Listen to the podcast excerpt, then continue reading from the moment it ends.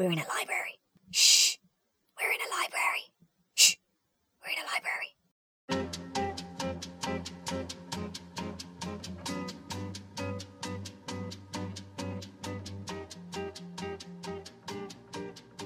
Babamın Kitaplığı Bir podcast Hazırlayan ve sunan Suavi Kendiroğlu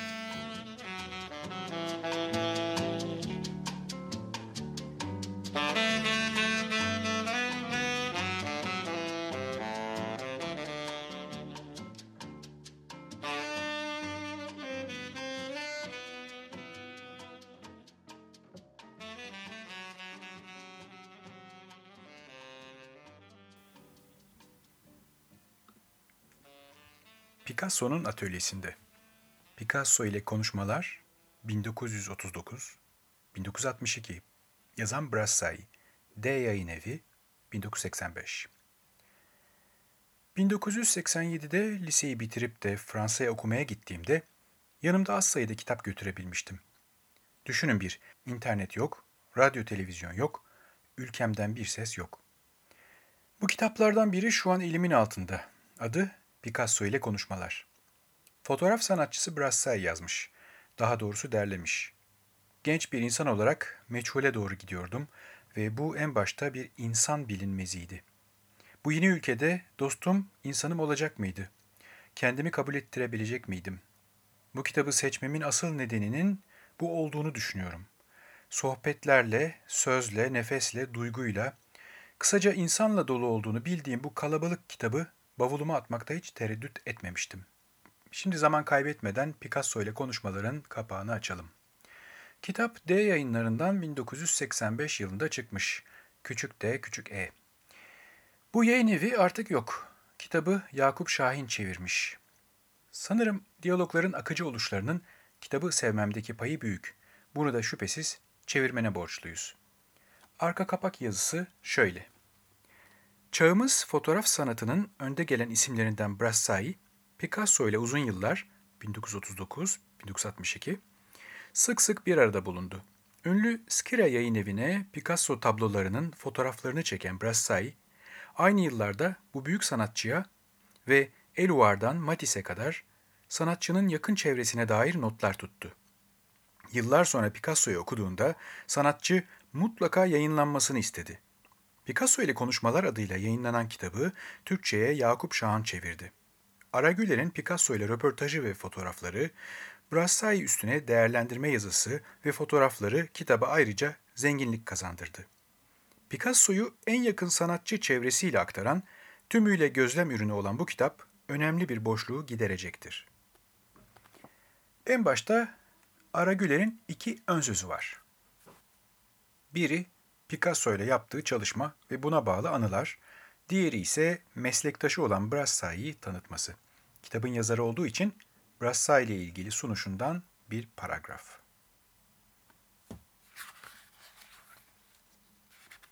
Fotoğraf sanatçısı değil bir dünya adamı Brassai. Sayfa 14-15. Brassai gerçek adıyla Gyula Halas. Romanya'nın Brasov kentinde doğdu. Henry Miller'ın deyişiyle Brassai, Paris'in gözü. 11 Temmuz 1984 Çarşamba günü Nice'teki yazlık evinde 85 yaşında öldü. Yaşadığı çağın pek çok ünlüsünün fotoğrafını çekti. Bunların başında Salvador Dali, Picasso, Braque, Giacometti, Henry Miller, Matisse, Jacques Prévert gibi sanatçılar gelir. 1970'lerde yayınlanan 30'ların Gizli Paris'i adlı kitabında batakhanelerin, gece kulüplerinin, esrar tekkelerinin ilginç fotoğraflarını topladı. Les Artistes de ma vie, Yaşamımın Sanatçıları adlı son kitabında ise tanıdığı ünlü sanatçıların fotoğraflarını ve bunlarla ilgili anılarını yayınladı. Fotoğraf dünyası öyle bir dünyadır ki her şey ama her şey adeta onun içinde toplanır. Bakma, fark etme, bilme, görme, değerlendirme, karar verme ve sonunda hiç de önemli olmayan bir tekniği kullanarak bu dünyayı saptama. Eğer bir dünyanın yoksa içinde yaşattığın ve yarattığın neyin fotoğrafını çekeceksin ki? Eğer bugün bir Brassai diyorsak, mesleği fotoğrafçılık, onun içinde her şey vardır. Bir kültür birikimi vardır her şeyden önce. Yaşanan bir dünya vardır içinde bulunulan. belli bir düzeyin üstünde yaratılmış bir çevre, görüşler ve sonuçlar vardır. Biraz ileride hep bilirim Brassai diyor Ara Usta. Ta çocukluk yıllarımdan beri, fotoğrafa başladığım günlerden beri. Yıllar yıllar önce Paris'te fotoğraf tarihçisi Martinez'in evinde, sonra başka başka yerlerde defalarca karşılaştım Brassai ile. Ama onu en son bu yazıyı yazmama vesile olan Picasso'nun evinde gördüm. Bu karşılaşma herhalde onun için de benim için de çok değerli olmalıdır. Çünkü büyük ustayı son gören fotoğrafçılar bizlerdik sanıyorum. Picasso'yu kastediyor.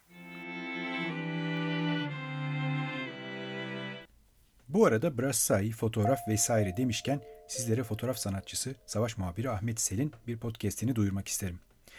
Doğuşuna tanıklık ettiğim bu podcast'in adı Fotoğraf Konuşmaları. Ahmet Sel bu sohbetlere fotoğrafçıları, editörleri, eleştirmenleri, yayıncı ve araştırmacıları konuk ediyor. Meraklılarına hararetle tavsiye ederim. Çünkü birinci elden ve ağızdan üretimler, tanıklıklar bulacaksınız. Bu podcast'e Spotify ve benzeri platformlardan ulaşabilirsiniz.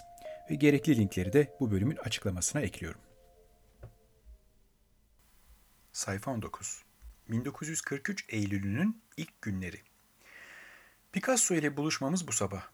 Metrolar ağızlarına kadar dolu. Otobüsler ise seyrek geçiyor. En iyisi yürümek. Hava da güzel ve kısıtlamalara uymamakta yine tek başına kalan ağaçlar en güzel renklerini donanmaya başlıyorlar. Yine kış geliyor. Çok korkuyorum. Savaşta geçen bu dördüncü kış. Geçen seneki korkunçtu. Ne ki BBC'nin karıştırılan dalgalarından yine de bir umut doğuyor. Anglo-Sakson birlikleri Kuzey Afrika'ya çıkartma yapmış. 4 Mayıs'ta Tunus Savaşı kazanıldı. Geçen ay müttefikler Sicilya'yı ele geçirdiler. Az önce de Calabria ile Salerne'ye çıkartma yaptılar. Mussolini düştü. İtalya teslim oldu. 4 Şubat'ta Stalingrad çarpışmaları sona erdi. Von Paulus'un çevrilen ordusu da teslim oldu. Wehrmacht'ın geri çekilmesi Dinyeper Nehri'ne ulaştı. Sovyet Hava Kuvvetleri fabrika ve limanları, sevkiyat istasyonları bombalıyorlar. Atlantik kıyılarına müttefik çıkartması ha bugün ha yarın bekleniyor. Raspay bulvarına inmeye çekiniyorum. İki hafta önce bir akşamüstü bir dostla birlikte Otel de la Paix önünden geçerken sigara paketimi düşürdüm. Benim için çok kıymetliydi. Eğildik, karanlıkta arıyoruz. Derken elektrik el fenerleri çiğ bir ışıkla yüzlerimizi aydınlatıyor birden. Hande hoh! Eller yukarı. Kaldırıyoruz. Alman askerleri revolverlerini doğrultmuşlar üstümüze, ağız dolusu küfür ediyorlar. Yılgıya kapılan yolcular bulvardan hızla geçiyorlar. Papiere, evrakınız. Anladık ama kollarımız havadayken cebimizden evrakı nasıl çıkaracağız? Askerler kimlik kartlarımızı inceliyorlar. Adlarımızı ve adreslerimizi alıyorlar. Sigaya çekiyorlar, üstlerimizi arıyorlar. Sonunda bizi serbest bırakıyorlar. Ama gösteririz biz size der gibi gözdağı vermekten de geri kalmıyorlar. Bu yüzden 10 gün boyunca evimde oturamadım. Sonradan öğrendim bizim önümüz sıra meğer Alman makamlarının el koyduğu otele bombalı bir suikast tertip edilmiş ve karanlıkta yere eğildiğimizi görünce bizden kuşkulanmışlar. Nihayet beklenen saat geldi çattı ve perde yırtıldı. Beni bir bulut kaptığı gibi hop La Boétie sokağında 23 numarada Pablo Picasso'nun atölyesine bırakıverdi. Atölyesinin eşiğinden ilk geçtiğim sırada Picasso daha yenilerde ellisine basmıştı. Elbette öne kavuşmuştu artık. Ama gene de adı. Asıl bu önemli tarihten sonra bütün dünyada parlamaya başlıyordu. Georges Petit Galerisi'nin yaldızlı salonlarında 15 Haziran günü açılan, bütün yapıtının büyük retrospektif sergisi ki Parisyen mevsiminin doruk noktasına eriştiği bir olay olmuştu, onun yaşamında unutulmayacak bir tarihtir. Tuvallerinin 236'sını bir arada, harikulade bir biçimde toplanmış olarak görmek ve bütün yaşantısının toplamını mavi ile pembe, kübist ile klasik dönemlerini bir bakışta kuşatmak ilk kez gerçekleşiyordu. Picasso böylece belki yaşamında ilk kez yapıtlarını bir araya getirebilmişti ve bu yüzden tuvallerinin askılanmasını bile kendi gözetiminde yaptırmıştı. Bu arada Teria'da onları çok uzaklardan altın işlemeli gömleklerle eve gönderen enfant prodigler gibi göründüğünü söylemişti. Karşısına ilk çıktığım zaman heyecanlandım elbette. Ve bu heyecanın içinde biraz da korku vardı. Yanına yaklaşılması güç bir adam diye ün salmamış mıydı o sıralar? Bu ilk karşılaşmanın çekingenliği içinde yüzünü iyiden iyiye inceledim. Yapıtının ve efsaneleşmiş kişiliğinin bende oluşturduğu çehreye uyuyor mu diye düşünüyordum. Ama yüz yüze olmamız bu eski imgeyi sildi götürdü. Korkumu da dağıttı. Sade, yapmacıksız, kasıntısız, poz vermeyen bir adam vardı karşımda. Doğal davranışı ve nezaketi hemen rahatlattı beni. Bu arada o acayip yere de bir göz attım. Bir ressam atölyesi beklerken sandık odasına dönmüş bir apartman dairesi çıkmasın mı karşıma? İnanın bir burjuva evi asla bu denli az burjuvaca döşenmemiştir. Dört ya da beş oda, her odada mermer bir şömine ve onun üstünde de bir ayna. Hani o bildik möblelerden hiçbiri yok. Hepsi yığın yığın tablolarla, dosyalarla, paketlerle, çoğu heykellerinin kalıpları, kitap paketleri, kağıt tomarları taşıyan bohçalarla, kısacası duvarlar boyunca döşemeye karma karışık konmuş, duvarlar boyunca döşemeye karma karışık konmuş, üstleri kalın bir toz tabakasıyla örtülü bin bir çeşit eşya ile dolup taşıyor. Odaların kapıları hep açık. Belki de çıkarmışlar. Bir bakıma bu koca daire ressamın değişik uğraşları için bölüm bölüm birçok köşeleri ayrılmış, bir tek geniş atölye sanki. Rengi atmış, kirli paslı, nice zamandır cila yüzü görmemiş, izmaritlerin bir halı gibi örttüğü döşemede yürüyorsunuz. Picasso sehpasını en geniş, en aydınlık odaya, kuşkusuz bir ek salon olacak bu, kurmuş. 3-5 möblesi olan tek odada bu. Penceresi güneye bakıyor. Kırmızı ve siyah bacalarını oluşturduğu bir orman görünüyor. Bunlar arasında da uzaktan zarif Eyfel Kulesi'nin silüeti yükseliyor. Madame Picasso bu daireye hiç gelmezdi. Birkaç dostu dışında Picasso kimseyi kabul etmezdi oraya. Temizlikçi kadınların toz süpürgesine boş verilmişti. Tozlar alabildiğine yağıp birikiyordu. İyi de Montmartre tepesinden ve Montparnasse'dan kalkıp La Boétie sokağına yerleşmek ressamın aklına nereden gelmişti? Ertesi akşam Rochechouart bulvarında sirkin girişinde buluştuk.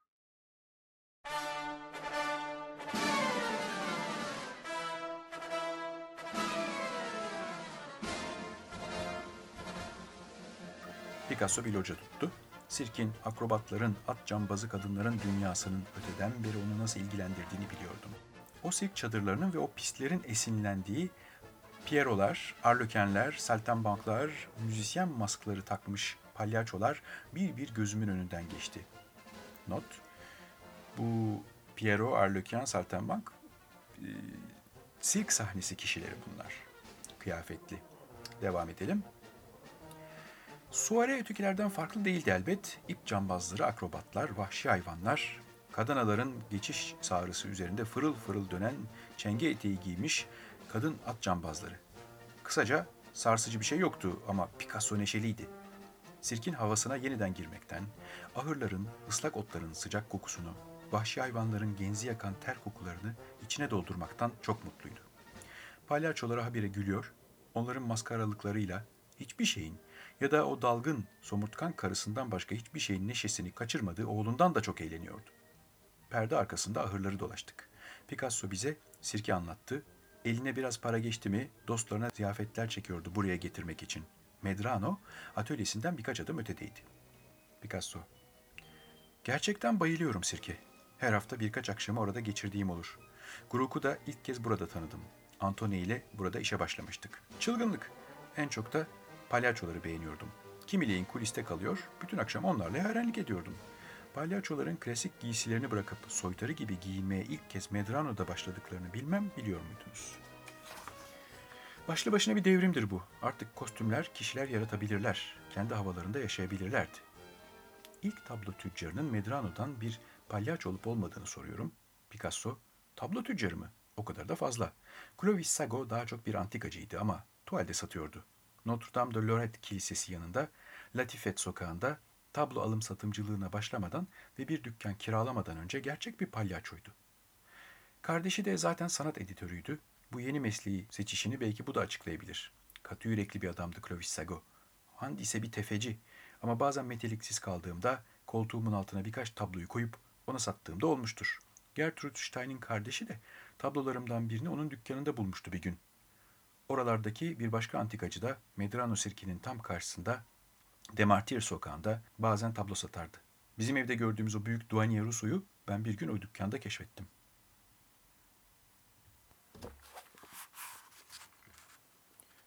Bir gün yine bu 1932 yılında Picasso'nun evinde garip bir çiftle karşılaşmıştım. Erkek zeytuni bir solukluk'taki kuru zayıf yüzüyle, küçük bıyıklarıyla güzeldi. Sanrılı iri gözleri çakmak çakmaktı. Uzun çingene saçlarından bir yentin akıyordu. Mavi çizgili takma yakası, sicim şeklinde bağlanmış kırmızı kravatının düğümü fark edilmekten hoşlandığını gösteriyordu. Yaşı kestirilemeyen bir erkek çocuğunu andıran kadın, ince zayıf, ufak tefek çok esmerdi. Delici bakışlarıyla ela gözleri yüzüne acayip bir çekicilik kazandırıyordu. Tanıştırmayı Picasso yapmıştı. Brassai, Gala ile Salvador Dali'yi tanıyor musunuz? Çoktan üne kavuşmuş olan bu çifti tanımıyordum ama pek çok şeyde işitmiştim haklarında. Kadake'ye birkaç gerçeküstü arkadaşın yaptığı gezi sırasında birbirleriyle karşılaşmışlardı. Elena Dimitrovni Diakonova 1917'den beri Paul Eluard'ın karısıydı. Gerçek üstücü müza diye anılıyordu. Ağzı sıkı, sır küpü, iş bilen bir kadındı. Grup üzerinde de gizli ama önemli bir etkisi vardı. Max Ernst'in başarısına da önemli bir katkıda bulunmuştu. Eluard ile Gala, hastalanan Rene Cravel'i görmek üzere gittikleri İsviçre'den dönüp Kadeke'ye vardıklarında bir yıldırım aşkı doğuvermişti. Birbirimize bir anda aşık oluverdik diye anlattı Dali daha sonra. Gizemli Slav çekiciliği, üstün bir zeka, kasıntılı endamı etkisini göstermişti. Gerçek üstücüler, Buñuel, Eluard, Magritte'ler, Paris'e döndüklerinde Gala, Dali'nin çocukluğunu geçirdiği kireç badanalı evde kaldı. Bala bandırılmış bir şeker parçasıydı bu ev. Vahşi bir sevginin, eşsiz bir tapınmanın başlangıcı oldu bu. Dali, yaşamının Beatrice'ini bulmuştu. Yetenekli, esinleyici, akıl hocası, aynı zamanda da iş bilen kadın Gala'ya gelince o da Dali olayını ele almıştı. Onun yankılar uyandıran başarısı büyük ölçüde Gala'nın eseridir.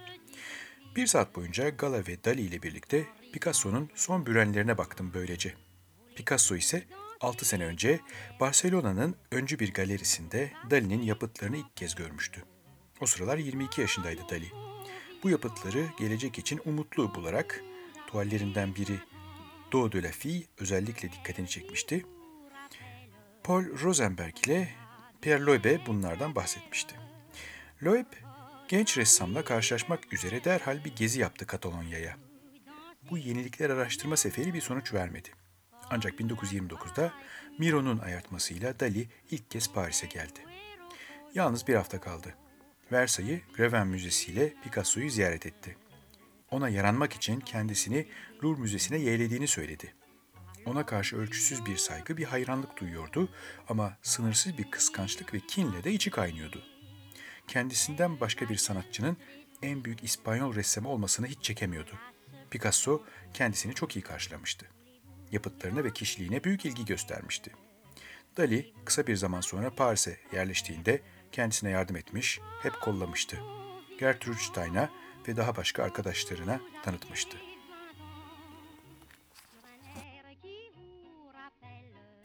Benim evim de dandeniydi. Tam da derleyip toparlamakla uğraşıyordum.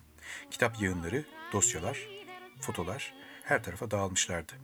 Picasso Flor kahvesinden çıkıp benim evime, Saint-Jacques Faubourg'unda 18 nodaki evime geliyordu demek.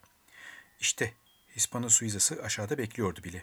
Lip'te, Flor'da ve atölyesinde çekilmiş olan diziyi kendisine gösterdim. Life magazinde yayınlanacak olan geniş karınlı sobayla göründüğü portresine bayıldı. Fotoğraflarımdan daha başkalarını da görmek istedi. Zaten bunun için gelmişti. Gösterdim. Ama bakmaya doyamıyordu. Daha başka, daha başka diye isteyip duruyordu. 1932-33 tarihli Paris'in kenar mahallelerinde çekilmiş diziyi gösterdim. Pezemekler, sokak kızları, külhaniler, cinsi sapıklar, batakhaneler, halk şenlikleri, esrar tekkeleri, genel evler. Picasso, fotoğrafla dile getirdiklerinize bakınca resim sanatının artık kaygılanmaması gereken şeylerini görüyor insan. Öyle ya, objektif aracılığıyla bu denli güzel saptanabilen şeyleri dile getirmek için artık niye diretsin dursun sanatçı? Bir çılgınlık olmaz mı bu? Fotoğrafçılık, resim sanatını her türlü edebiyattan, öyküden ve giderek konudan kurtarmak için tam zamanında yetişti bence.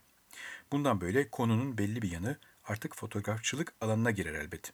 Öyleyse ressamlar da kazandıkları bu özgürlüğü başka şeyler yaratmakta kullanmalılar değil mi? Bu arada 1921'de Berlin'de yapılmış desenlerimle birkaç dosyayı çıkarmak için dolabı açıyorum. Picasso şaşırıp kalıyor. Resim çizdiğimi bilmiyormuş. Dikkatle bakıyor onlara, şaşırıyor ve şöyle diyor. Doğuştan desenci bir adamsınız siz. Niçin devam etmiyorsunuz? Bir altın madeniniz var. Ama siz tuz ocağı işletmek istiyorsunuz. Heyecanlı bir tartışma başlıyor. Fotoğrafçılığı niçin seçtiğimi açıklıyorum. Sık sık konuşmamı kesiyor, çıkışlarını ve sistemlerini dinliyorum. Sonraki her karşılaşmamızda artık bana sorduğu ilk soru şu olacak. Desen ne alemde? Hala başlamadınız desene. Sayfa 74 Başka bir sehpa üzerinde bembeyaz bir kedi. Ünlem işareti biçiminde sertçe kuyruğunu dikiyor. Başka bir bronz kedi de dört ayağı üzerine çökmüş, karnı şiş. Picasso Bir salon kanepesinde hırlayıp duran lüks kedileri hiç sevmem. Tüyleri diken diken kabarmış, yabani kedileri de bayılırım. Kuş avlarlar, sokaklarda cin gibi sürtüp koşuşurlar. Sanki yüzünüze atılı verecekmiş gibi kem kem size bakarlar. Bilmem siz de fark ettiniz mi? Sokakta başıboş yaşayan kediler genellikle gebedirler. Elbette sevişmekten başka bir düşündükleri yok ki. Boğaculu horozlarıyla yine karşılaşıyorum. Daha sonra ilginç bir halk kadını. Picasso, şu kişiye ne derseniz, bir gün bit pazarında Bel Epok'tan 1900'ün ot kültürüne yakışır bir manken buldum. Çok güzel yontulmuş, gövde yüksek, kıçlar tombul, kolsuz ve başsız. Bunun için ben de iki kol ve bir baş taktım kendisine. Sol kol Paskalyalardan geliyor. Pierre Lobin bir armağanı. Sağ kol ile başta benden. Hemen sadece bir ayarlama yapıverdim oldu bitti. Ve işte bir de uzun boynuzlu bir çift tırnaklı başı. Picasso neşeli göstereceğim tepkiyi bekliyor. Bilin bakalım bu boğa başını nasıl yaptım? Anlatayım. Bir gün karma karışık bir eşya yığını içerisinde paslı bir bisiklet gidonunun yanında eski bir sele buldum. Şimşek çakar gibi kafamda birleşiverdiler. Bu boğa başı fikri ben hiç düşünmeden aklıma geliverdi. Hemen sadece bir lehimledim oldu bitti. Bence bronzun en güzel yanı nedir biliyor musun? En değişik türden eşyaya öyle bir birlik kazandırabiliyor ki o, bazen bunları oluşturan öğeleri birbirinden ayırt etmek güçleşiyor. Ne ki bir tehlike daha var. Kendisini oluşturan sele ve gidon görülmezse, sadece boğa başı görülecek olursa bu heykel de çekiciliğini yitirir. Sayfa 79 Sonra da desenden en başta da Matisse'in desenlerinden söz açıyoruz. Picasso. Matisse bir desen yapıyor, sonra onu kopya ediyor. Beş kez, on kez kopya ediyor. Ama her kopyada çizgisini arılaştıra arılaştıra.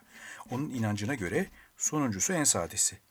Bu desenlerin en iyisi, en katıksızı, en kesinidir. Oysa bana göre ilk desen böyledir. Desen konusunda ilk ağızda gelenden daha iyisi olamaz.'' Portföyden lavilerini çıkarırken güzel bir yazıyla kaleme alınmış bir diploma eline geçiyor. Picasso. Bakın akademisyen diplomam. Evet ya akademisyen oldum ben de. İsveç Kraliyet Akademisi üyeleri arasına aldı beni de. Siz ne dersiniz buna? Kendisinden ayrılırken o alaycı kahkahası hala kulaklarımızda çınlıyordu. Picasso'nun parlak kişiliğinin her zaman yarattığı o ilk izlenimin sarsıntısından Micho hala kendisini kurtaramamıştı. Hafiften miza vurarak bana şöyle dedi. Çalışırken birçok kimsenin kendisini rahatsız etmesinden acı acı yakınan bu adam bana kalırsa rahatsız eden olmazsa daha çok üzülecekmiş gibi görünüyor. Dikkat ettin mi? Desenlerini bize gösterirken hiç de şikayetçi bir hali yoktu. Mişo'ya şöyle diyorum. Bütün yarattıkları arasında bir seçme yapacak durumunda kalsaydım, hiç duraksamaksızın desenlerini seçerdim. Kişiliği en küçük bir zorlama duymadan o ateşli kaleminde açılıveriyor.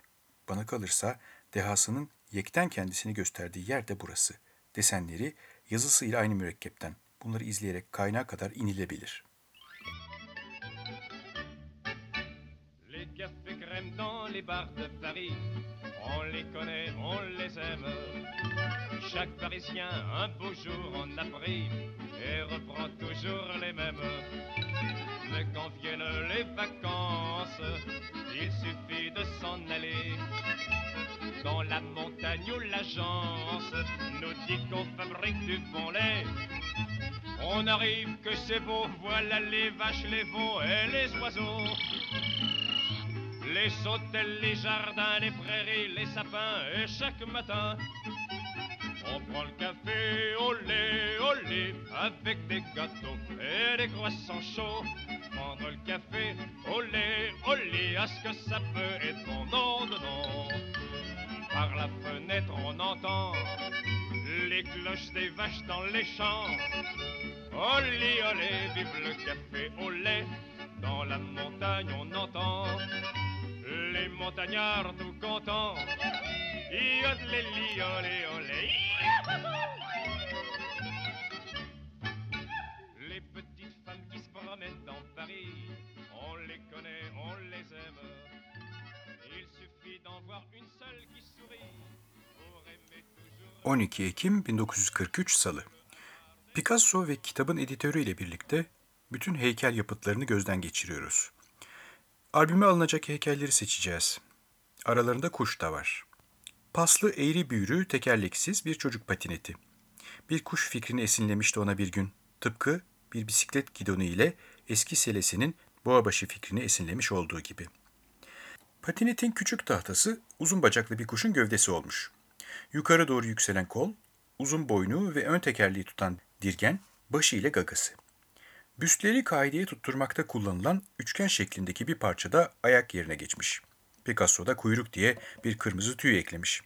Heykellerin çoğunu olaysız kaydediyoruz ama patinet kuşa sıra gelince editör kulağıma yavaşça şunları fısıldıyor.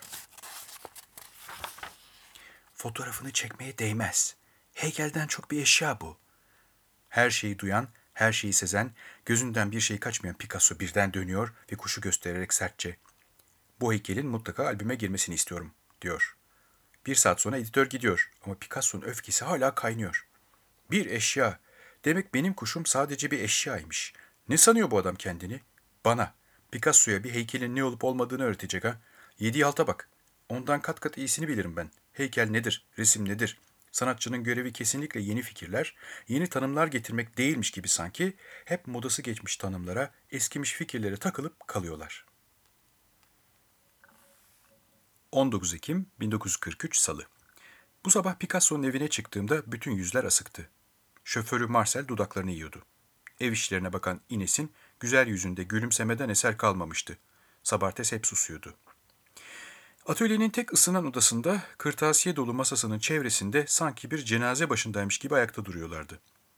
Yaratılıştan dost canlısı olan Picasso şöyle bir ağırdan beni selamladı. Yüzü kasılmıştı, alnını kırıştırıyor ve etrafına soruşturucu bir gözle bakıyordu. Ne oluyordu? Koyu koyu düşünmeye başladım. Picasso öfkesini güçlükle tutarak Hani küçük bir cep lambam vardı ya o kayboldu. İşte şuraya bırakmıştım şu sandalye üzerine. Bundan kesin kes eminim. Hadi arada bul şimdi. Yerinde yoksa demek ki biri almıştır değil mi? Bütün gece onu aradım. Her yeri aradım. Benim evimde böyle bir şeyin kaybolacağını aklım kesmiyor. Ne yapıp yapıp bulsunlar istiyorum. Herkes susuyordu. Tek bir kelime söylemeye cesaret edemiyordu. Yalnız Sabartes, arkadaşının huysuzluklarına çoktandır alışmış bulunduğu için onun kızgınlığını soğukkanlılıkla ve filozofça karşılıyordu.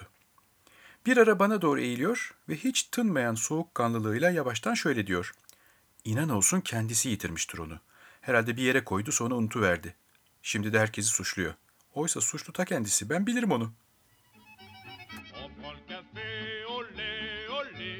Avec des gâteaux et des croissants chauds. Prendre le café lait, au lait, est-ce que ça peut être bon Non, non, non. 20 Ekim 1943 Çarşamba. Daha dün üstünü tozların örttüğü masa bugün iyice silinip temizlenmiş. Kataloglar, broşürler, kitaplar, mektuplar özenle tozu alınıp boylarına göre üst üste sıralanarak istif edilmiş. Picasso görünüyor. Beklenmedik gelişimden memnun. Picasso. Bu gece de yine sabaha kadar o cep fenerimi aradım. Eşyalarımı arakladılar mı çok kızıyorum. En ufak bir kuşku bırakmamak için bütün bu kitap yığınına da el attım. Belki araya sıkışmıştır diye bu vesileyle her şeyin tozunu da aldım. Düzene soktum. Ben. Peki lamba ne oldu? Picasso. Onu da buldum yukarıda. Tuvalet kabinesindeymiş.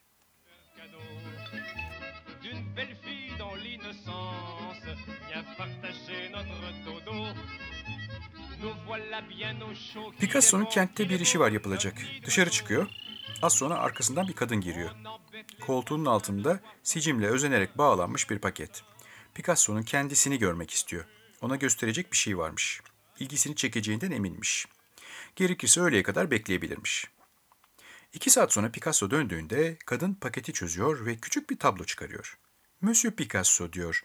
İzninizle size eski resimlerinizden birini takdim edeyim. Uzun zamandır artık göremez olduğu bir yapıtıyla karşılaştığında her zaman bir heyecan duyan Picasso, bu küçük tabloya da yine içi titreyerek bakıyor.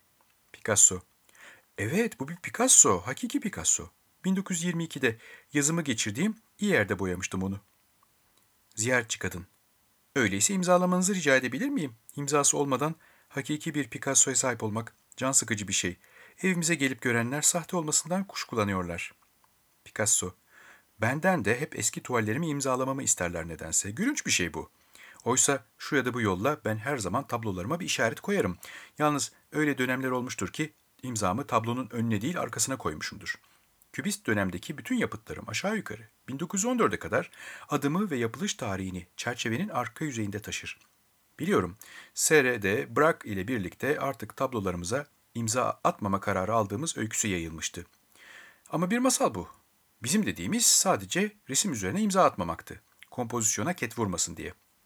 Giderek daha sonra da bu ya da daha başka nedenle tuvallerimin sırtına işaret koyarım bazen.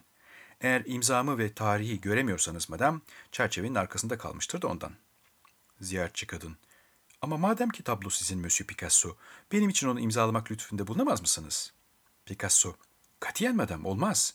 Eğer şimdi onu imza edersem, kendim bir sahte Picasso yapmış olurum. 1922'de yapılmış bir tuvale 1942'deki imzamı atmış olurdum. Hayır, imzalayamam madem. Özür dilerim. Bu durum karşısında diyecek bir şey kalmayınca kadın Picasso'sunu yeniden paketledi ve çekti gitti. Biz imza konusunu sürdürüyoruz yine. Annesinin adını yani Picasso'yu bile bile mi seçtiğini soruyorum. Picasso, Barcelona'daki arkadaşlarım beni bu adla çağırırlardı. Ruiz'den daha garip, daha sesliydi. Belki ben de bu nedenlerden dolayı onu seçmişimdir. Bu adda beni çeken şey nedir biliyor musunuz? Bence kuşkusuz çift S harfi. İspanyolca'da pek rastlanmaz buna. Bildiğiniz gibi Picasso İtalyan kaynaklı bir ad. Bence bir insanın taşıdığı ve benimsediği adın da kendine göre bir önemi var. Beni, Ruiz, Pablo Ruiz, Diego Jose Ruiz ya da Juan Nepomucen Ruiz diye çağrılırken düşünebiliyor musunuz? Bana daha küçük adlar da verdiler ki ben bile bilmiyorum onları. Sonra bilmem gözünüze ilişti mi? Matisse'deki, Poussin'deki, Douanier Rousseau'daki o çift S harfini. Bu sefer de Picasso bana soruyor. Savaş adım olan Brassai'yi benimsemeye beni itenin yine bu çift S harfi olup olmadığını. Transilvanya'da doğduğum kentin adı söz konusu diyorum. Onda da bir çift S vardır. Ama belki de bu çift ünsüzün çıkardığı sestir bu seçmeyi yapmaya beni iten. Bir başka ziyaretçi geliyor. Ozan George Hugne. Picasso'nun eski guvaçlarından birini ele geçirmiş, satın almak istiyor. Senin en güzel guvaçlarından biri. Kadın ve erkek oyuncularla bir halk şenliği. 150 bin franga bırakıyorlar bana. Picasso. Hiç de pahalı değil, çok iyi biliyorum. Juan Le Pen'de yapmıştım. Saint Marguerite'de, Leran adalarında bir şenlik. İhtiyarlar da vardı, Handi ise çıplak dans ediyorlardı. Tam böyle değil mi? Dediğim gibi, satın alabilirsin. Karlı bir iş yapmış olursun üstelik. George Hugne, guvaşı satın almak üzere ayrılıyor. Picasso'ya benim 20 yuvarlamayı gösteriyorum. 10 yıl önce yaptığım bir dizi çıplak. Hepsi de yuvarlak şekillerden, eğrilerden, yuvarlamalardan meydana gelen çıplaklar. Picasso döşeme üzerine yayıyor onları. Ben. En çok tutulduğum nokta kadın vücudunun vazo, müzik aleti, meyve şeklindeki yanı. Sikladların dansında bu belirgin nitelik çok iyi yakalanmıştı. Orada bir kadın bir çeşit kemana dönüşmüştü. En büyük meyvanın deniz Hindistan cevizi ağacı meyvesinin kadının kıçına ve dişilik organına nedenli benzediğini görünce şaşırıp kalmışımdır. Picasso, o dediğiniz Hindistan cevizi yok mu? İşte ömrümde gördüğüm en acayip meyvedir o belki. Bende de var bir tane gördünüz mü? Günün birinde hediye etmişlerdi bana. Durun getireyim de görün. Ve Picasso o iri Hindistan cevizini getiriyor. Taneli kabuğu ve kıllı yüzeyiyle benimki daha bir ham görünüyor. Onunki ise cilalanmış ve egzotik bir ağacın örgülerini taşıyor. Picasso, kadın vücudunu böyle parça parça yapmışsınız, iyi etmişsiniz. Ayrıntılar her zaman insanı sarar. Sonra doğa görünümüne dönüştürdüğüm birkaç çıplığa bakıyor. Vücudu çevreleyen ve aynı zamanda bir tepeler, vadiler kabartısı çizen bir kontur. İyice ilgisini çekiyor. Burada kadın vücudunun kıvrımlarından vadileşmeye birden geçiliyor. Picasso kimi fotoğraflarda pütürlü tavuk derisinin bir portakal kabuğunu ya da uzaktan deniz dalgalarının meydana getirdiği ağ şebekesini, taşın tanelenmesini çağrıştırdığını belirtiyor. Fotoğrafın çekici yanlarından biri de bu türden karşılaştırmalara, görsel eğretilemelere elverişli olmasıdır. Sonra da taşlardan söz ediyoruz. Küçük çakıl taşlarından, granitten, mermerden. Picasso İnsanların mermerden heykel yapmaları acayip geliyor bana. Bir ağaç kökünde, bir duvar çatlağında, aşınmış bir taşta, yuvarlanıp yaslanmış bir çakılda insan bir şeyler görebilir, anlıyorum bunu. Ama mermerde ne görür? Blok halinde karşımıza çıkar, hiçbir imge önermez, esinlemez. Michelangelo Davud'unu bir mermer bloğu içinde nasıl görebiliyordu anlamıyorum. Eğer insan imgeler saptamaya kalkışmışsa bunun sebebi yaşamda bunları daha önceden elinin altında aşağı yukarı oluşmuş bir şekilde bulmasıdır. Bir kemikte, bir mağaranın çıkıntılı köşesinde onları görebilmesidir. Bir biçimin ona kadın figürünü esinlemesi, bir başkasının bir bizonu, daha bir başkasının da bir canavarı, örneğin bir minotoru. Şimdi tarih öncesine dalıyoruz. Ben birkaç yıl önce Dordogn'da Ezies Vadisi'ne gitmiştim mağara sanatını yerinde görmek istiyordum. Bir şeye şaştım kaldım. Her kuşak kendinden önceki kuşaklardan büsbütün habersiz olmakla birlikte binlerce yıllık uzaklıktan da mağaraya aynı tarzda çeki düzen veriyor. Söz gelimi mutfak mı dediniz? O hep aynı yerde oluyor. Picasso Hiç de olağanüstü bir şey değil bu. İnsan değişmez. Alışkanlıklarını korur. Bütün bu insanlar içgüdülerine uyarak mutfakları için hep aynı köşeleri seçmişlerdir. Bir kent kurmak için de yine insanlar hep aynı yerleşim merkezlerini seçmiyorlar mı? Bu yüzden kentlerin altında her zaman başka kentler bulunmakta. Kiliselerin altında başka kiliseler, evlerin altında başka evler. İnsan soyları, dinler değişebilir ama pazar yerleri, yerleşim yerleri, hac ve ibadet yerleri hep aynı kalır. Venüs gider, yerine Bakire anamız geçer. Ama yaşam hep aynen sürer gider. Ben Ezyesler Vadisi'nin aşağı lojisinde arkeologlar çok yerinde bir fikir taşıyorlardı. Binlerce yıl boyunca birbiri üstüne binen katmanlarıyla 4-5 metrelik bir kesiti korumak. Yani bin sayfalık bir kitaptı bu. Her katmanda kiracılar kendi kartvizitlerini bırakmışlardı. Kemik parçaları, dişler, silex taşlarından araçlar. Bir bakışla binlerce yıllık bir tarihi görebiliyor, görebiliyorlardı. Çok heyecan verici bir şeydi bu. Picasso hem de ne sayesinde? Toz sayesinde. Dünya toz alıcı bir ev kadına sahip değil bereket. Orada yağan toz, orada kalır her gün. Geçmişten bize ulaşan her şeyi toz, biçim için saklayıp korur. Burada bile şu yığınlara bir bakın. Birkaç haftada kalın bir toz tabakası üzerlerine yığılı veriyor. La Boétie sokağında odalarımın bazılarında anımsıyorsunuz değil mi onları? Eşyalarım tozların altında kalıp çoktan gözden kaybolmaya başlamışlardı. Size bir şey söyleyeyim mi? Eğer atölyemin temizlenmesini, tozunun alınmasını hep yasakladıysam ben, bunun sebebi sadece eşyalarımın yerlerinin değiştirilmesiyle karıştırılması değildi. Her şeyden önce tozun koruyuculuğuna benim her zaman güvenmiş olmamdır. Toz benim müttefikimdir. Eşyalarımın üzerinde istediği gibi birikmesine onu her zaman serbest bırakmışımdır. Çünkü bir koruyucu tabaka gibi bir şeydir o. Şurada burada toz yoksa eğer demek ki oralara el sürülmüştür. Birinin oralardan geçtiğini hemen anlarım. Sürekli olarak tozla birlikte, toz içinde yaşadığım için de gri elbiseleri yeğlerim. Onun izini bırakamadığı biricik giysi de bunlardır. Ben, bir metrelik bir katman yaratabilmek için bin yıllık toza gerek vardır. Roma İmparatorluğu ancak 2-3 metreye gömülmüştür yerin altında. Roma'da, Paris'te, Arl'da kilerlerimizin içinde yatmaktadır. Tarih öncesi katmanlar daha da kalın oluyor. İlk insanlardan bir şeyler biliyorsak hakkınız var, tozun koruyuculuğu sayesinde biliyoruz. Picasso Aslında bildiğimiz de çok az şey. Toprağın içinde saklanıp korunanlar nedir ki? Taş, bronz, fil dişi, kemik, bazen de çanak çömlek. Ağaç eşyadan kalan yok. Dokulardan, derilerden kalan yok. Taş devrinin en güzel eşyalarının deriden, dokumadan, özellikle de ağaçtan olduğunu ileri sürerken yanıldığımı sanmıyorum. Taş devrine ağaç devri dense yeri var bence. Zenci heykelleri arasında taştan, kemikten ve fil dişinden yapılmış kaç tane vardır? Binde bir belki. Oysa tarih öncesi insanlığın eli altında zenci kabilelerinkinden daha fazla fil dişi yoktu. Kim bilir belki de daha azdır. Ağaçtan binlerce fetiş olması gerekirdi öyleyse. Ama ne yazık ki hepsi yitip gitmiş. 18 Kasım 1943 Perşembe Gece geç vakte değin çalıştığımdan Picasso'ya ister istemez öğleye doğru gidebildim. Genelde bunun önemi yoktu. Saat birden önce atölyesinden ayrılmaz bazen. Ama kendisi bulunmadığı için de, bugün Perşembe, Saat öğleyi vururken Sabartes dükkanı kapatır. Ben geldiğimde yanında Marcel ile bir yabancı merdivenlerden inmeye başlamıştı bile. Kimdi bu yabancı? Picasso'nun evinde birçok kez görmüşlüğüm var. Üstünde mavi takım elbise, yakasında bir rozet, Bazen holde saatlerce onu bekler kalır. Sabartes ile Marcel ayrılıyorlar. Ben de yabancı ile metroya yöneliyorum. Resim sanatı, Picasso'nun desenleri çok hoşuma gidiyor. Ama heykellerine karşı çok daha az duyarlıyım. Siz ne dersiniz dedi bana. Bence Picasso'nun heykelcilik sanatı resminin adeta temeli gibi bir şeydir. Çoğu kez fikirlerinin doğup geliştirildikleri yerdir dedim. Bu yüzden büyük önem taşır. Bütün resmi bir bakıma onunla yoğrulmuştur. Plastik yeniliklerine gelince bunlar da elbet heykelin evrimini etkileyeceklerdir. Metronun tam ağzına geldiğimizde mavi takım elbiseli adam bana açıldı. Boya imalatçısıyım ben. Braca, Matisse ve daha birçok ressama ben veririm boyayı. 20 yıldır Picasso'yla da yapıyorum aynı işi.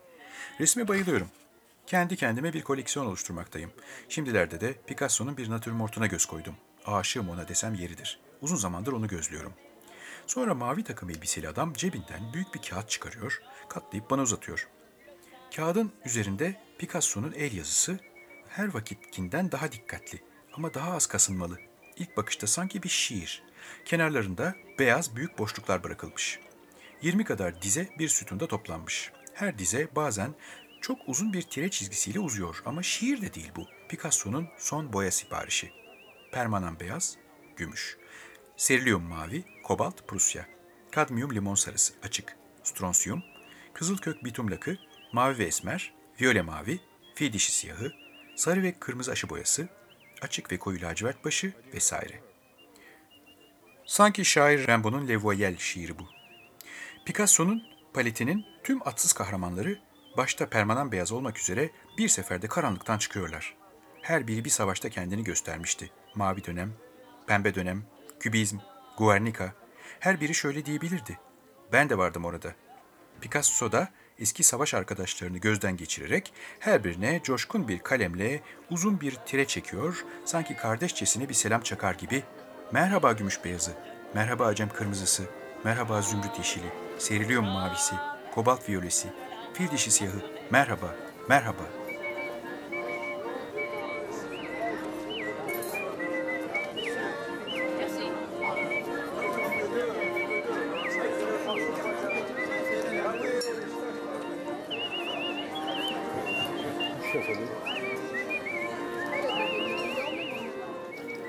...24 Kasım 1943 Çarşamba.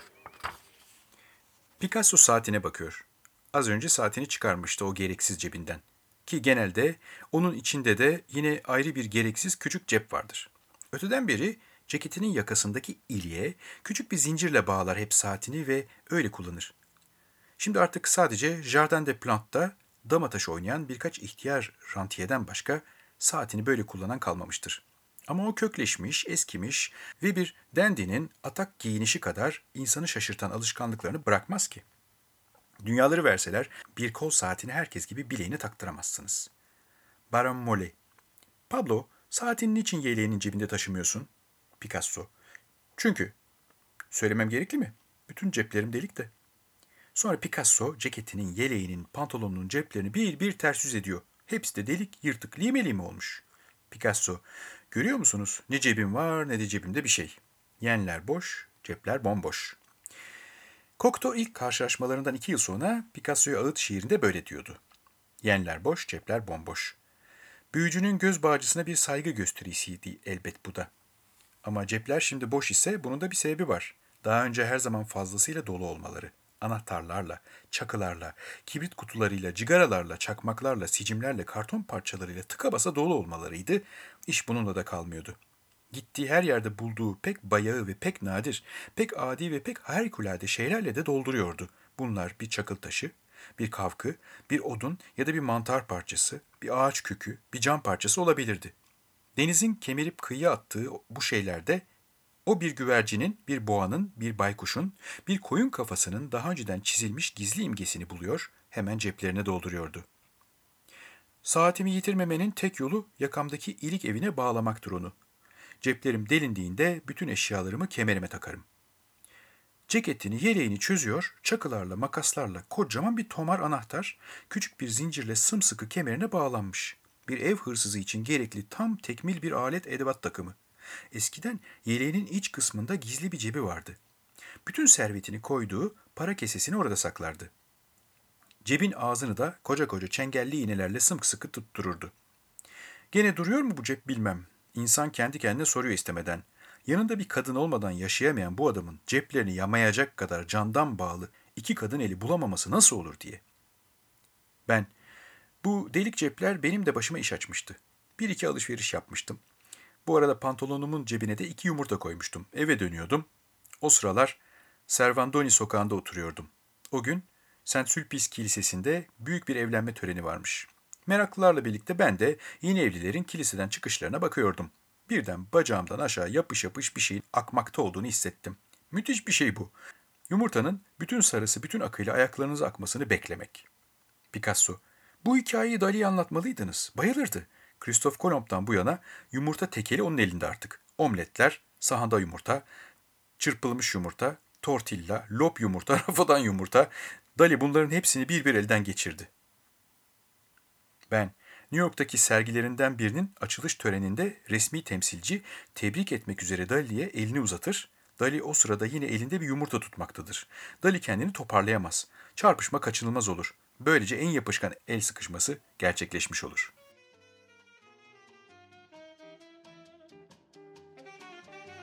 Babamın Kitaplığı. Bir podcast. Hazırlayan ve sunan Suavi Kendiroğlu